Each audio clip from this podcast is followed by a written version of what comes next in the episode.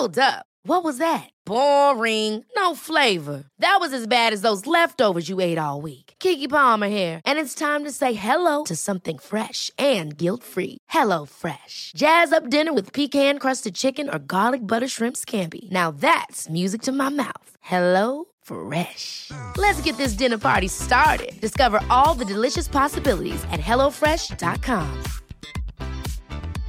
I'm Sandra, and I'm just the professional your small business was looking for. But you didn't hire me because you didn't use LinkedIn jobs. LinkedIn has professionals you can't find anywhere else, including those who aren't actively looking for a new job but might be open to the perfect role, like me.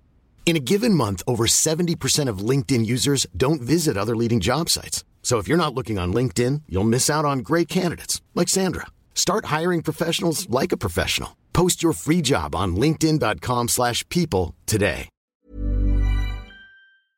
Hi, regular listeners, you may have spotted that we've changed our name. It's now Honey and Co. The Food Sessions. So if you hear this sound, it's just us making dinner. Well, that and the fact that we're not allowed to use our old title anymore. It's just been a bit of a thing, but don't worry about it. We hope you enjoy the show.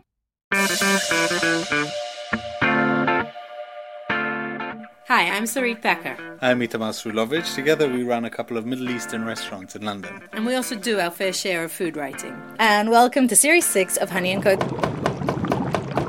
It's a series of talks we host in our little deli Honey and Spice on Warren Street. We talk to chefs and cookbook writers and waiters and managers and people we admire from the world of food. This season we got to meet some incredible people. We've cooked their food. We've learned so much. We are so excited to share this with you. I hope you enjoy as much as we did. Tonight we're joined by New York Times columnist, cookbook writers, and all-around great girl Alison Roman. She just had a new book come out called Nothing Fancy, and it is fancy. Well, not in the usual sense. It's just a great book. She's a great, great writer and terrific recipes. We had a night of very weird and wonderful conversation. We've apologized to leaks. We changed our mind about rice. We talked a lot about anchovies and a lot about cheese and imaginary friends. We had a terrific night. I hope you enjoyed it as much as we did. Alison Roman, people.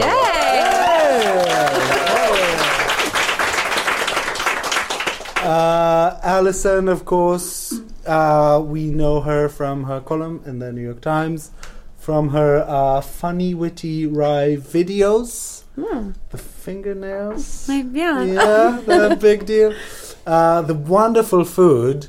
Um, you know, and we ho- we have all these dishes with the the, you know, the the dip, the chicken, the cookies. That's right. Yeah. The Alison Roman with her second book, Nothing Fancy, which is nothing fancy, but it's so great. It's so wonderful. We it was just a delight spending time with this book. We I've had it by my bed for the last week, and my wife is like, "What's with the Alison? What's with the, what's what's going on there?" Like, Yeah. yeah, yeah. But uh, everybody knows that uh, my heart belongs to our Danish rye sourdough starter. No other. No, well, that's right. The there's book no can't other wo- compete. There's no room for another woman. Cannot in my life. compete. Sorry. Yeah. Erica is the rice star. Yeah. Yeah, yeah. She's foremost in my mind. But second is Alison Roman. Thank you. Yeah. So you kind of, you know, feels like you've you've always been around, but actually, you know, uh, your first book came out last year or Two years ago. Two years ago. Here that and here it came out this year. Yeah. In the UK. Yeah. But it came out in 2017. Yeah, and that was kind of you know suddenly Alison Roman was everywhere, and you know the New York Times. But what what tell us about tell us your origin Where I story. came from. Yeah, I know, yeah. it's- everything yeah. that happened from the moment that you were born. Oh my God. Buckle up, people. This is going to be, yeah. Gonna- Um, that's what I save my therapist for. Yeah. Um, we don't need to do that here. Um, but yeah, it's funny to hear people say, I hear a lot, they'll talk about me and say, oh, you came out of nowhere. Like all of a sudden, it's like you're just on the scene. And I'm like, I have been working in food for 15 years. Uh, so uh, overnight seems a bit of a stretch, but. Um, yeah, so I got my start working in restaurants, and I dropped out of college to go work in restaurants because I thought you, that you was a good idea. writing. I was. I was. I was in college for writing, but not necessarily specifically. I wasn't like I'm going to be a writer. It was more I enjoyed writing and figured that I would try to do something in school that would um, help foster, you know, some creativity or make me get better at the things that I already liked doing. And when I realized I was spending all of my time reading cookbooks and, you know, teaching myself how to cook at home, I thought that maybe my time would be better spent working in a restaurant. I thought, oh, I can always go back to college. I didn't. I didn't go back. Um, but my parents, as you can imagine, were thrilled and um, less than supportive. Great. Yeah, they were like, Yeah, "You're going to work in the life choice. kitchen." And this was 15 years ago, so I feel like at the time, working in a restaurant and being a chef and whatever wasn't as alluring or sexy as it is now, where food is such a part of our lives and our conversation. Where when someone says, "Oh, I own a restaurant" or "I'm a chef," you're like, "That is so cool." And when I said that at the time, it was not quite the response. It was like, Yeah. "You work in a kitchen? Like what? Like It's like you're a junkie. yeah, basically. exactly. Or, or or that like I failed out of college and now all the work I could get was in a kitchen or like it was very hard for people to wrap their minds around that that was something that really spoke to me and I wanted to pursue. And so I literally knocked on the back of a door of a restaurant and was Which like one? it was called Sona in Los Angeles. And I was like, "Can I speak with the chef?" And they were like, "Who are you?" I was like, "Just a person who likes this restaurant." And they the chef wasn't there, but the pastry chef was, and so I ended up speaking with the pastry chef and saying, "I'm going to go to culinary school. I was wondering if I could work here part time while I'm in school, just to you know pay for the culinary school." And he was like, listen, culinary school is garbage. I will give you a job and pay you $7 an hour to cut marshmallows and see if you like it because chances are you won't. He like was basically like most people that get a job in a restaurant are like, what the hell have I done with my life? Yeah. And they are like, I just wasted $50,000 and I, you know, whatever. very- so it's very he was very kind. advice, Did me yeah. a huge favor. So I ended Yeah. up not going to culinary school. I got a job with him and fell so in love with it. And I was so bad at it. I cried every day, all the time. But I loved going back and I loved learning about it and I loved the the pressure. I loved the energy of working a service in a restaurant. And I was so obsessed with getting better because of how bad I was when I started, which like any amount of improvement would have been better because Yeah. it was like truly a nightmare. Rock bottom, yeah. yeah, and um, just extremely thankful for all the mentors I had that put up with me and saw that I was enthusiastic enough to want to spend time on me. Like they're like, well, she's shit, but uh, you know, she really wants it, so we can help her try to But get this, better. This is what I find. You know, the, the restaurants are very accepting environments. That Mm-hmm. you'd say it's not like, oh yeah, I landed a job in this and that restaurant. You you never land like you have a pulse. You're in. You're hired. yeah, exactly. You come back the next day. That's fine. you Yeah, know? yeah, and as and as a person who's worked in restaurant, I'm sure you can back this up. But, but if you come in and you're complaining about work, and even if you are good, you don't want you don't want them to be in your restaurant. But if you're bad and you really care and you want to learn, there's a Yeah. chance you're going to be like, okay, let's make this work. Yeah. So that was me, the bad person who cared a lot. And um, so I worked in restaurants for about six or seven years. I worked, lived in San Francisco, worked at a restaurant there, moved to New York. Which one? Which one? Which one? Uh, it was called Quince. Still Oh, is called Quince. Um, nice. yeah. Oh, you got it. Yeah. yeah, Um, I've been to their wine bar place thing. yeah. I haven't. I haven't made it there yet. What What's it called? It's called uh, Ver- Verjus. Verjus. Yeah. Yeah, I haven't been yet. Yeah, they do. They do Really a lovely job. They yeah. they really have done a wonderful thing for San Francisco. Um, but that was sort of the that was the last restaurant fine dining restaurant I worked at. I was like, can't do this anymore. And it was in that time where I realized, well, I don't want to run my own kitchen, and I don't want to own my own restaurant, and I don't want to work for somebody else for the rest Smart of my girl, life. smart girl, So smart girl, I mean. Tick tick tick. But I was like, but I love food. It's all I've ever done. It's the only job I've ever had. How do I continue to work in food, but not do any of those things that I just mentioned? So I moved to New York for three months just because I had grown up in California. It was all I had ever known. I was like, I live in California. I'm going to die in California. It's the only state that matters. I love it here. And a month and a half into living in New York, I had gotten a job at Momofuku. I was doing desserts for Milk Bar and for Ssäm Bar and for Ko and they're like, "We're going to make you a manager. Here's health insurance and a salary." And I was like, "Well, I'm living here now forever, I guess." And that was ten years ago. So, but I really fell deeply in love with it in a way that I didn't expect to. with the town, I- with the work, with With the with New? York, yeah, New York was has always been so good to me, and I think that I really kind of thrive in an energy. I mean, not unlike London, where and that's why I like London so much. But it it feels super alive and like really challenging. But I think that if you're the kind of person that thrives in a challenge or you know kind of enjoys the good with the bad or i feel like you can't have good without bad I, I feel like it's just super dynamic and i love it and so i've been there and after about a year and a half at milk bar I had I helped mean, which this is, you know, like still is now, but then was the place. It was Yeah, it was a baby bakery. only- Yeah, it was. They had just opened when I started at Milk Bar. It was about as big as this room, and the kitchen was half the size. And we shared it with Ssäm Bar, and they were so mean to us, and it was unbelievable. But I had come from this like really high intense, pressured.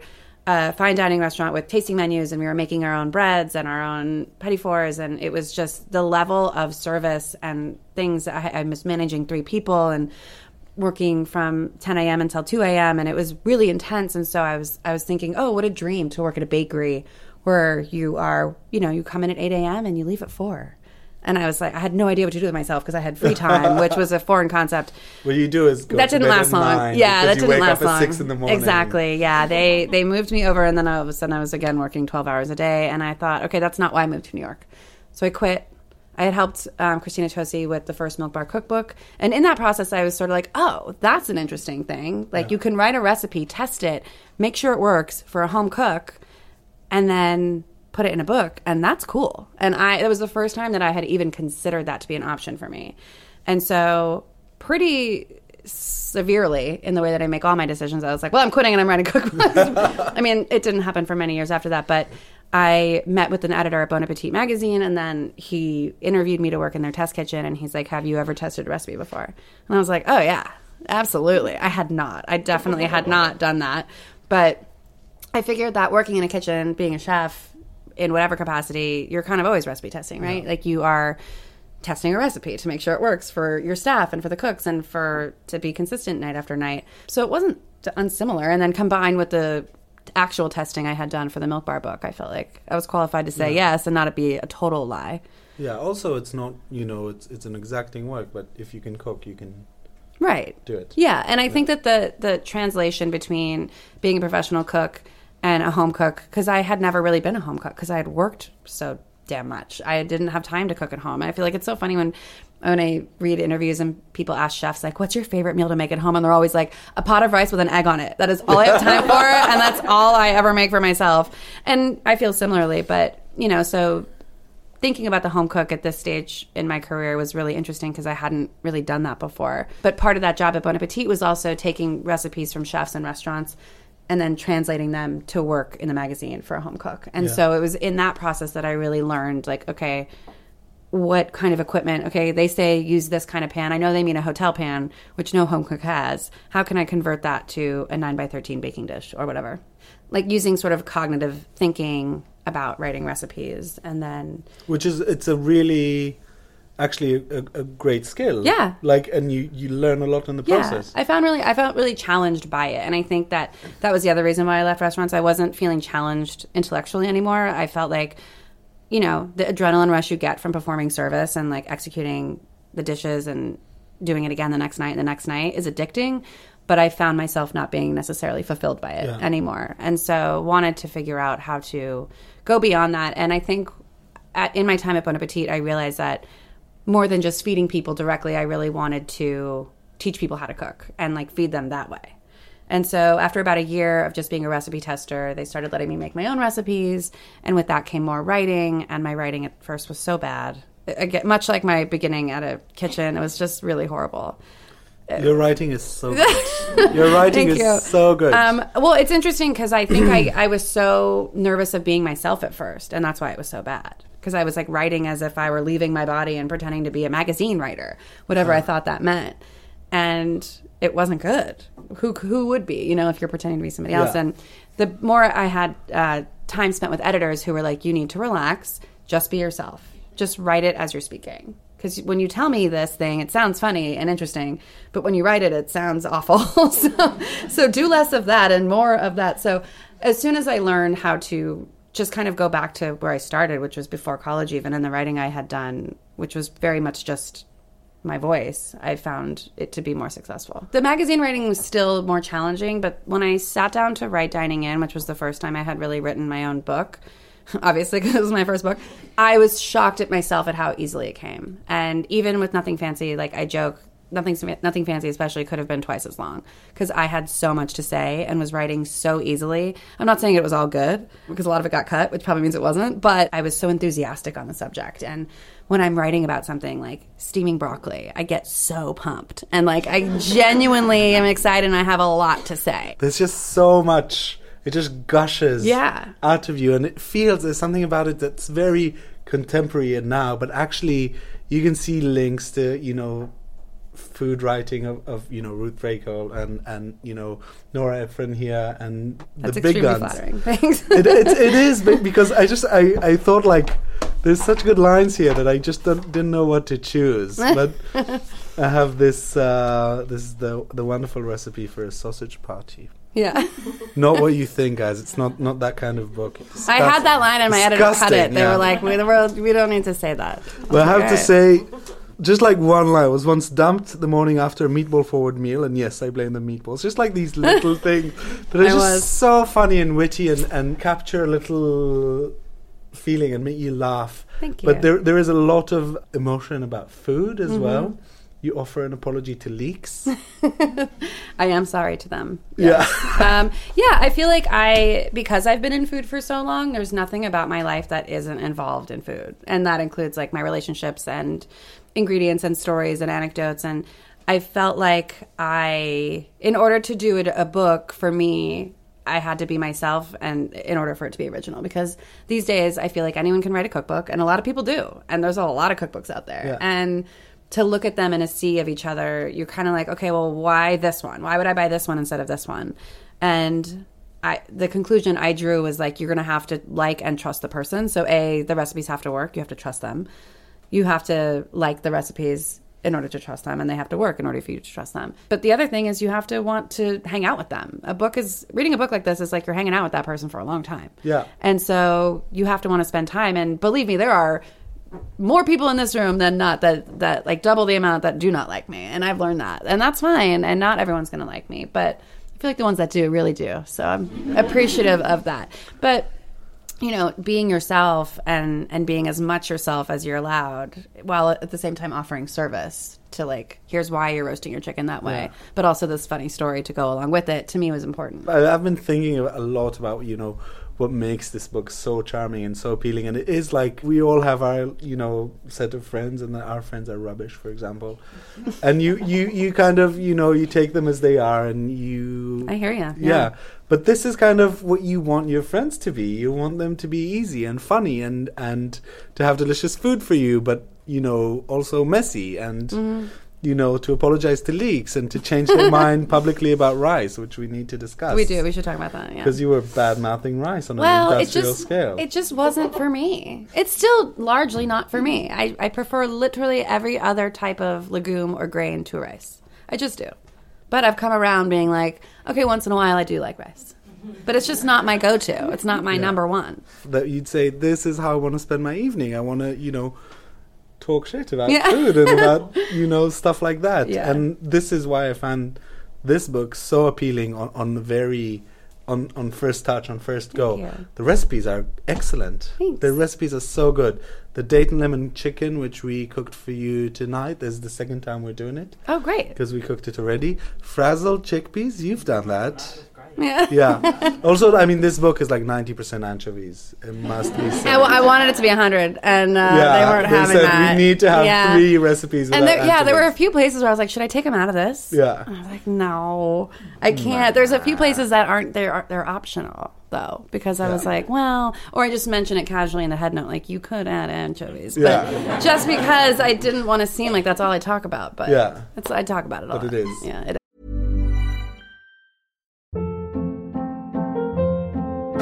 Hold up. What was that? Boring. No flavor. That was as bad as those leftovers you ate all week. Keke Palmer here, and it's time to say hello to something fresh and guilt-free. Hello Fresh. Jazz up dinner with pecan-crusted chicken or garlic butter shrimp scampi. Now that's music to my mouth. Hello Fresh. Let's get this dinner party started. Discover all the delicious possibilities at hellofresh.com. I'm Sandra, and I'm just the professional your small business was looking for. But you didn't hire me because you didn't use LinkedIn jobs. LinkedIn has professionals you can't find anywhere else, including those who aren't actively looking for a new job but might be open to the perfect role, like me. In a given month, over 70% of LinkedIn users don't visit other leading job sites. So if you're not looking on LinkedIn, you'll miss out on great candidates like Sandra. Start hiring professionals like a professional. Post your free job on linkedin.com/people today. Hey there, it's Michele Norris. I'm host of a podcast called Your Mama's Kitchen. When I travel, I'm usually looking for a way to find a taste of home when I'm not at home. And one of the things I love to do when I am at home is entertain. And Airbnb allows me to do that. When I was in California recently, I rented a house that had a great kitchen. And when we were sitting around the table, we're all thinking, we're in someone else's house. Someone could be in all of our homes as well. If you have a home, but you're not always at home, you have an Airbnb. Your home might be worth more than you think. Find out how much at airbnb.com/slash host. Yeah. Just to go back to the recipes, I, I was actually quite surprised to hear that you're a trained professional chef because this feels like a home. You're like, because this book is garbage. No, because Uh. because of that tone, because of that friendly note, because of the unfussy, you know, vibe of it all, it feels like yeah, come on in. It, it Yeah. feels easy and approachable. But actually, there's a lot of kitchen smarts here. Yeah. You know, I want to talk about the the reverse sear. Did I do I have it correctly? Oh yeah. What's it called? How do The I reverse say it? sear, yeah. Yeah. The reverse sear is is genius. It's very chefy in a way that nothing else is. But I think that as soon as you take that label off of something, you can just be like, isn't this a fun, smart way to do something that's Yeah. going to make your life easier rather than be like, this is the only way you should ever do something because I'm a chef and I say so. Yeah. It Seems aggressive. But if you are just posing it as like, this is going to, you won't be able to mess this up. Can you, tell? Can any you tell these guys about the reverse sear? Yeah, should it's, we- it's basically what it's what it Yeah. sounds like. You sear it in reverse. No, um, so it's for any large hunk of meat. I do this with leg of lamb, with a standing rib roast, any kind of cut of meat that you want to be really nicely rare on the inside and really browned on the outside. Cook it at first at a really low and slow temperature. It's not unlike how most restaurants will do it in like sous vide Yeah. or something like that. But obviously, I don't have that. And I wouldn't ask you to get one either. So I just do it in the oven at a really low temperature to make sure that it's, you know, at the temp you want, the perfect rareness. And then either sear it in a skillet or turn your oven up to the highest it will go and then to brown that fat cap on the outside. because it's you know this is like when you want to serve rare meat or, Mhm. or pink or, or medium rare when people come over then you say like oh yeah, i need my frying pan then it, it gets smoky Well, also I And feel like when you do it, like take a rib a rib roast or something, or in like a lamb where it's very fatty on the outside. I used to always start them super high, like brown it first and then roast it low and slow. But what I was realizing is, especially if you're rubbing it with something, it's really nice to give those ingredients an opportunity to like get to know the meat. So if it's in there for about an hour and a half, two hours, which it it is upwards of because it takes a while. A, there's no chance it's going to overcook Yeah. because it's such a large hunk of meat at such a low temperature. But also during that time, whatever marinade or spice mixture you, or salt even that you put on it is going to have more time with it before you blast it off like in, with super high heat, which can like burn spices or herbs or thing or anchovies.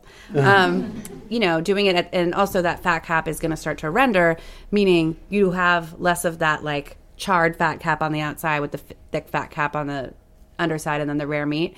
You have like a more even, you know, crusty bit to nice fat to rare meat. yeah I could draw a diagram if you guys give me a piece of paper or something. no but you, you don't need to because it, it makes so much sense Mhm. it just I do it on the grill too. That way, I'll, I'll build like a two zone fire and then just put the meat super low and slow and like basically forget about it, knowing that there's no chance it's going to overcook, and then hit it on the grill really high at the end.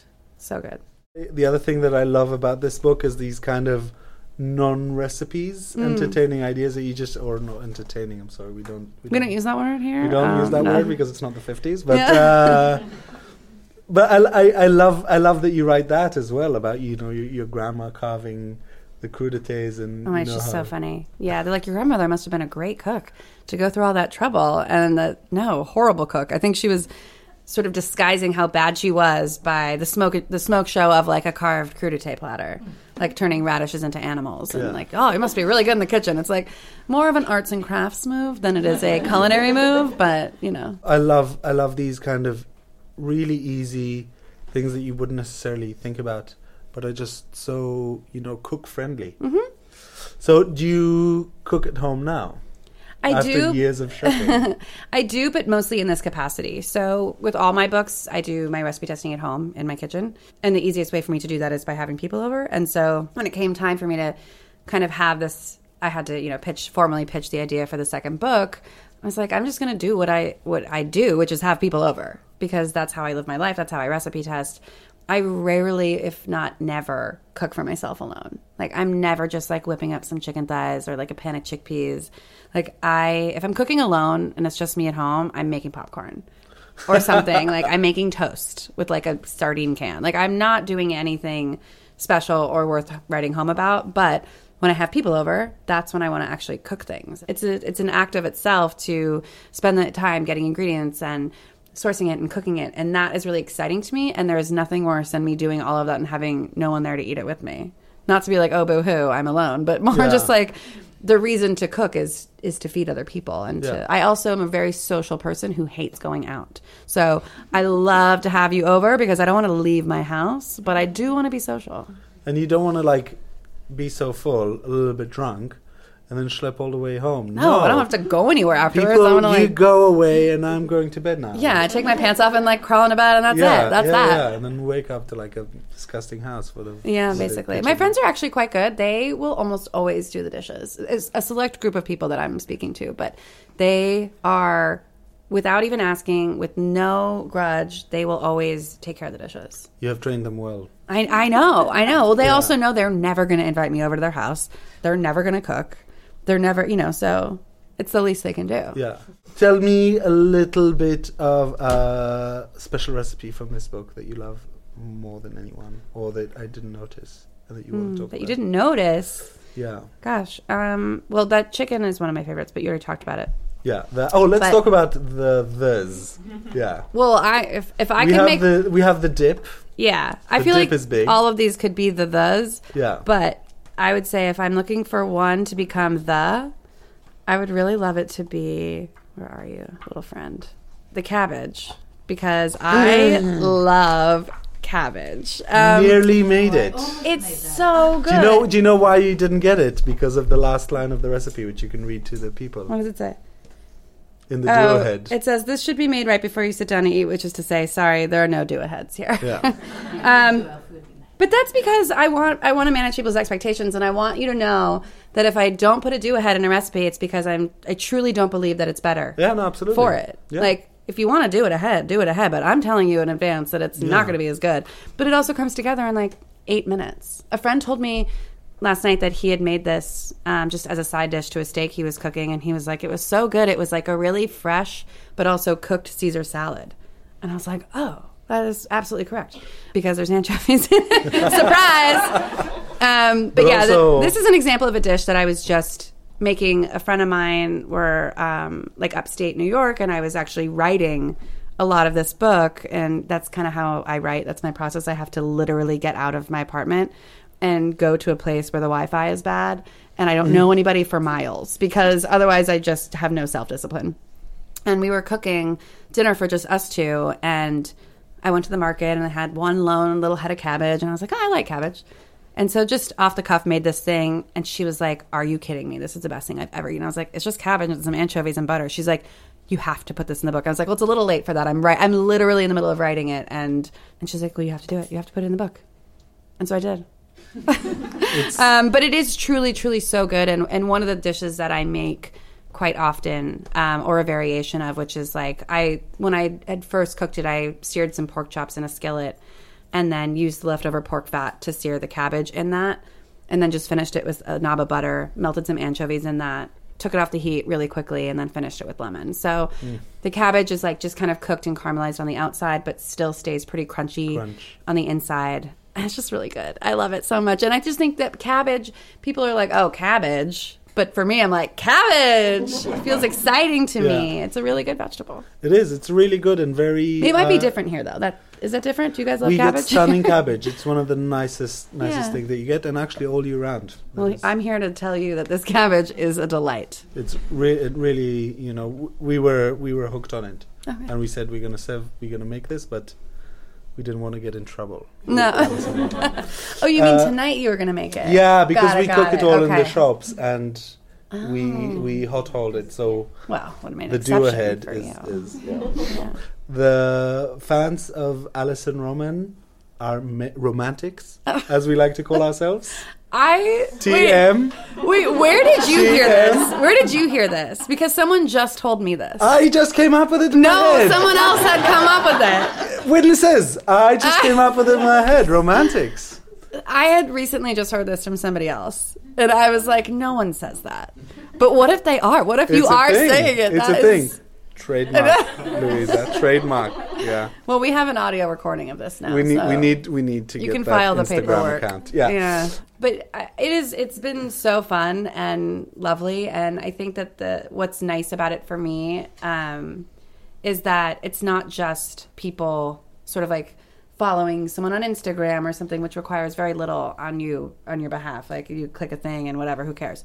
But people are like spending their money on buying a book, and then they're spending their own money on buying ingredients, and then their time cooking recipes and actually It's documenting them. It's a total commitment, Yeah. and that to me is so fulfilling and makes me feel so good that the time and commitment that I've put into this is being completely reciprocated by everybody that participates in these recipes. And that's why I think, you know, seeing it on Instagram and think it doesn't feel like an empty experience for me. It feels actually super rich and fulfilling. And I'm pretty sure that's the only time anyone said that about social media ever. So Like I said before, you, you do feel like you're spending time with, with a friend, with a close friend, or with kind of your ideal imaginary friend. How's it, how does it feel like to be an imaginary friend of so I know we'll have to like make a doll of me and we'll start selling it. No, Yeah. I would never do that. That's so creepy. Um, yeah, I don't know. It feels it feels good, and I, But I do feel you like do you do you find it odd with people's reactions saying, "Oh yeah, let's talk about leeks," No, or "Let's I- apologize to Rise"? Or? No, I feel like if I it's if it's striking a chord with you, I feel like then we've all read something that somebody has written and been like, "Oh, I yes, somebody finally said it." And I feel that way constantly with people even outside of the food space, especially outside the food space. But it feels really nice to feel connected to somebody else and be like, "Oh, that person also has had that thought." That's great. And I feel close to them even though we've never met. And I feel like that happens often in films and in movies and movies and films. Uh, two Yeah, different both- things. Just kidding. both- I meant I meant both films these, and uh, yeah, media, yeah. films and music. You know, like the first time you listen to an album and like the lyrics like speak to you about a breakup you had, and you're like, oh, that person gets me. You know, I feel like it's the same thing when you're like, I also love cabbage. You know, um, so I feel like it's it's a similar. I have also thing. wronged leeks. Exactly, exactly. I feel like your recipes, like it's they're so unique and very you. Do you feel pressure to come up with new recipes, or do you have like a little backlog of stuff that you've got ready for another book? Oh, I wish I had a backlog. Like testing recipes. Yeah, I feel like I work pretty much how I live my life, which is completely last minute at all times. Um, I don't think that much ahead for anything that I do, and that includes recipes. And I think for things like books, um, with Dining In, it was a bit different because it was my first book, so I had my whole life of ideas and recipes and techniques that I was like, well, I, this is my first book and this is my introduction to the world, and here's what I'm going to put in this book. And it, it was recipes and ideas that had gone back years or, or weeks or months or whatever. And so with Nothing Fancy, it was a bit different because I had a year, I had 12 months to kind of refresh and replenish my inspiration. But because it had, to me, such a better focus or more of a focus rather um, it was to serve a purpose. Like these are recipes for having people over. It was easier for me to kind of come up with that table of contents. Um, and with something like say the new york times that is seasonal right? So i'm shooting six and shooting and developing six recipes at a time. And i know that that's going to run from march to mid-april you know so i know that it's going to be cold and there's not going to be much produce so it feels like i'm solving a problem for that time. So i think that if you were to tell me you can come make me a book that's 20 recipes of just anything whatever that would be very challenging for me because how do you do that? But if you say give me 20 recipes that you can all make with under $20 and it's winter like that would be great. I would nail it. So i think that inspiration and, and those ideas it's not like i have a bottomless well i mean at least i don't know if i do because i haven't tapped it yet but um, I, I feel like thus far I'm I'm working a little bit at a time, and within each project find it easy I was almost nervous about nothing fancy feeling too similar to dining in because my palette and my style hasn't really didn't really evolve that much in that year. But why? And then I was like, well, why would it? I'm the same person. Um, I think the writing evolved and the photography and the styling of it, but my flavor profiles kind of remain the same. I love spicy food. I love lemons. I love anchovies, and I probably never won't. You're like, you're not going to pick up a book one day and be like, all of a sudden, this woman loves peanut butter. Like, not going to happen. Well, it's fine. Oh, I don't dislike peanut butter. I'm just saying. no, but there is a recipe for rice here. I mean. I, and I talk about it. I'm like, and I've I've said I didn't like it, and now here's one. So people are allowed to grow and change. So my question to you is, which one of your recipes would you describe yourself as, and why? Oh my god, that is such a good question. It's an amazing no, question. No, that I will say in all of the questions I have ever been asked by anybody, that is probably the best question I've ever been. It is the best question. Oh my Yeah. god. Well, now we can listen to it on this podcast. Um, yeah. Gosh. Uh I'm going to go ahead and say that it's probably this cover chicken with the anchovies added, the optional anchovies.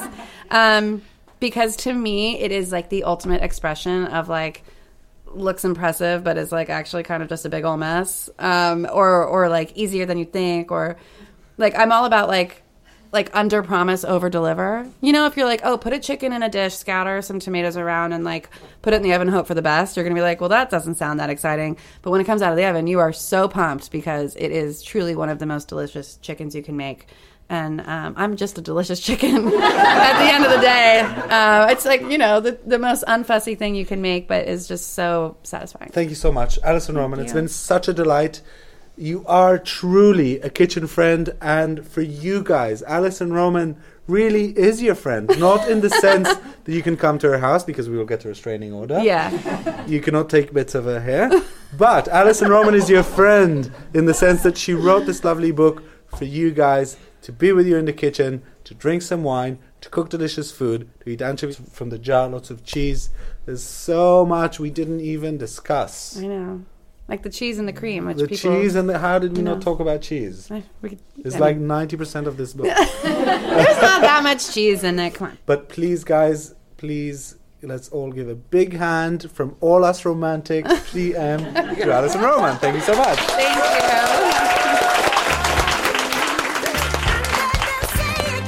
Thanks so much for listening to our latest episode. If you'd like to join one of the next talks, please follow us on social media at Honey & Co. or go on our website honeyandco.co.uk. With a huge thanks to Hester Kant for producing, A special thanks to our own Louisa Cornford for her wonderful research.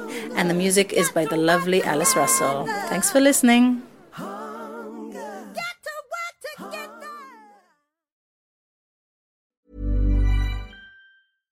Ever catch yourself eating the same flavorless dinner three days in a row? Dreaming of something better? Well, HelloFresh is your guilt free dream come true, baby. It's me, Keke Palmer. Let's wake up those taste buds with hot, juicy pecan crusted chicken or garlic butter shrimp scampi. Mm. Hello Fresh. Stop dreaming of all the delicious possibilities and dig in at HelloFresh.com. Let's get this dinner party started.